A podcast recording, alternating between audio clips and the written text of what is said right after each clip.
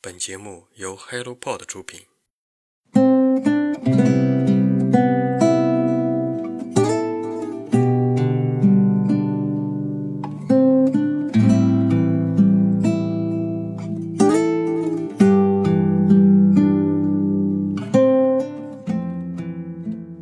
亲爱的听众朋友们，早上好，欢迎来到晨间舒适，我是雪佳。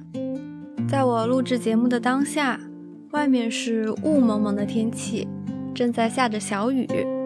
这种小雨小到感觉撑伞都有点大张旗鼓，但是冒雨跳进雨里面的时候，头发细细密密的，全是潮湿的感觉，就像是雨露从头发里长出来。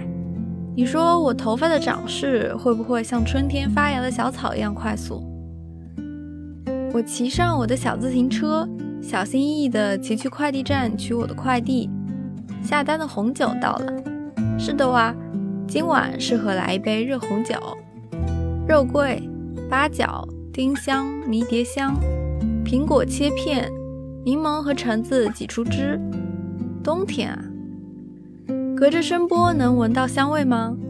说到这个冬天，虽然它注定不会平静。但也请大家好好的把自己照顾好哦。接下来就开始本期的新书速递。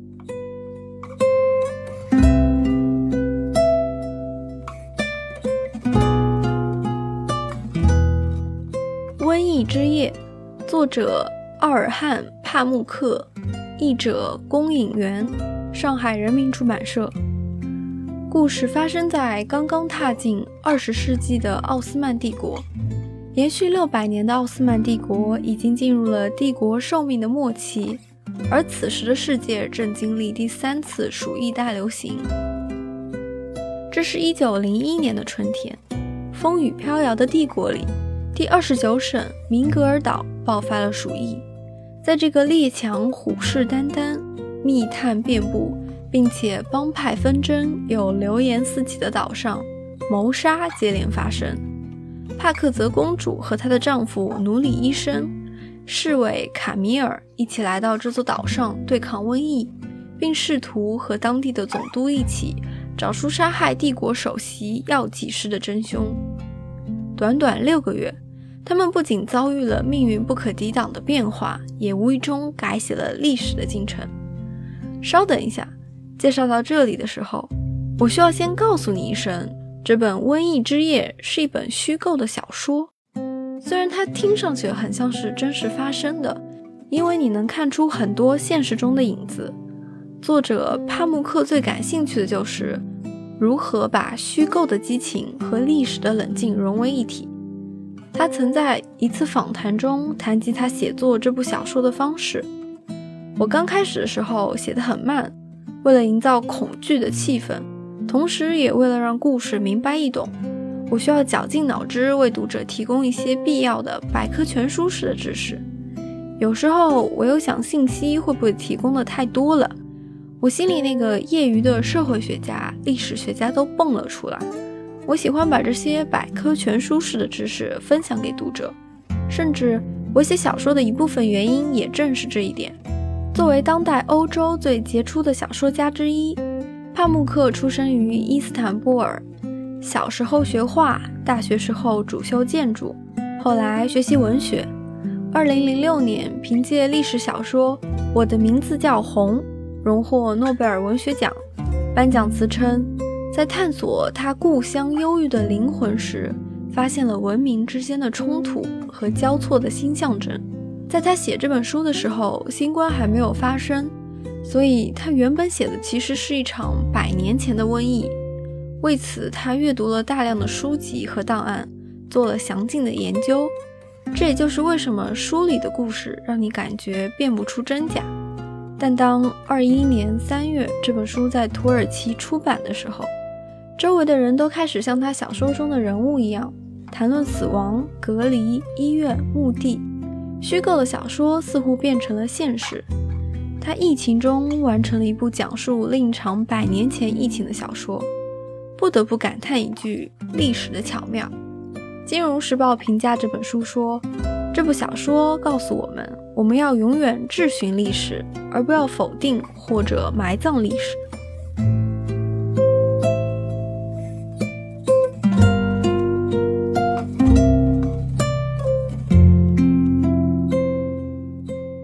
不要问我时间如何流逝。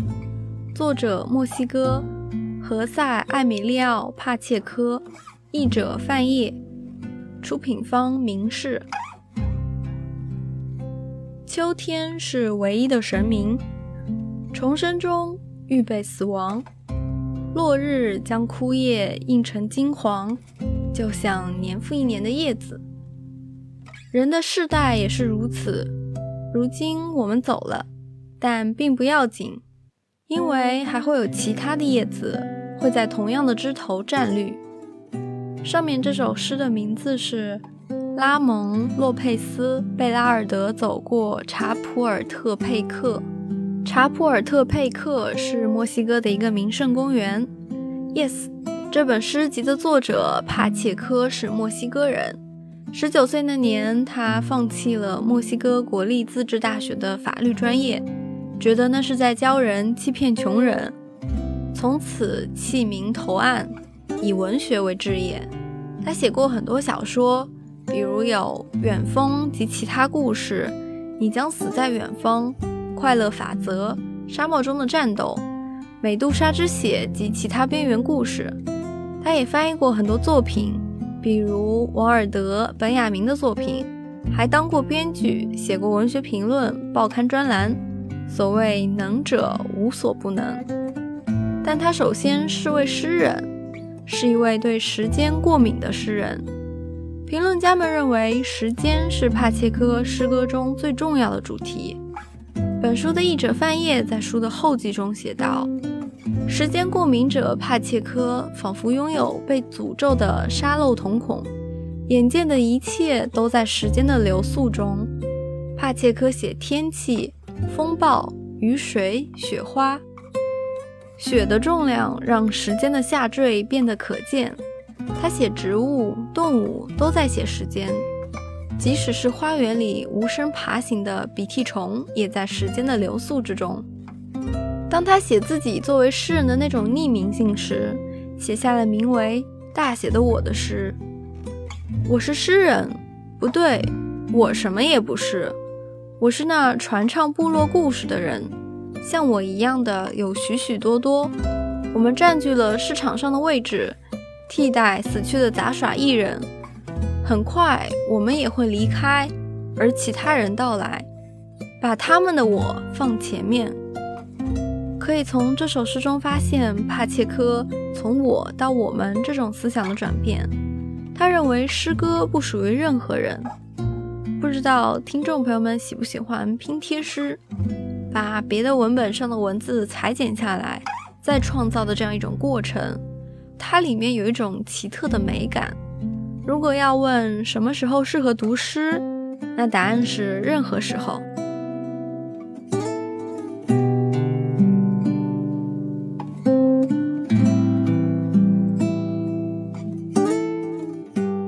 好了，那以上就是本次节目的全部内容。我的热孔酒快好了，也希望朋友们阅读愉快，让阅读成为人生的另一种可能。我们下一次再见。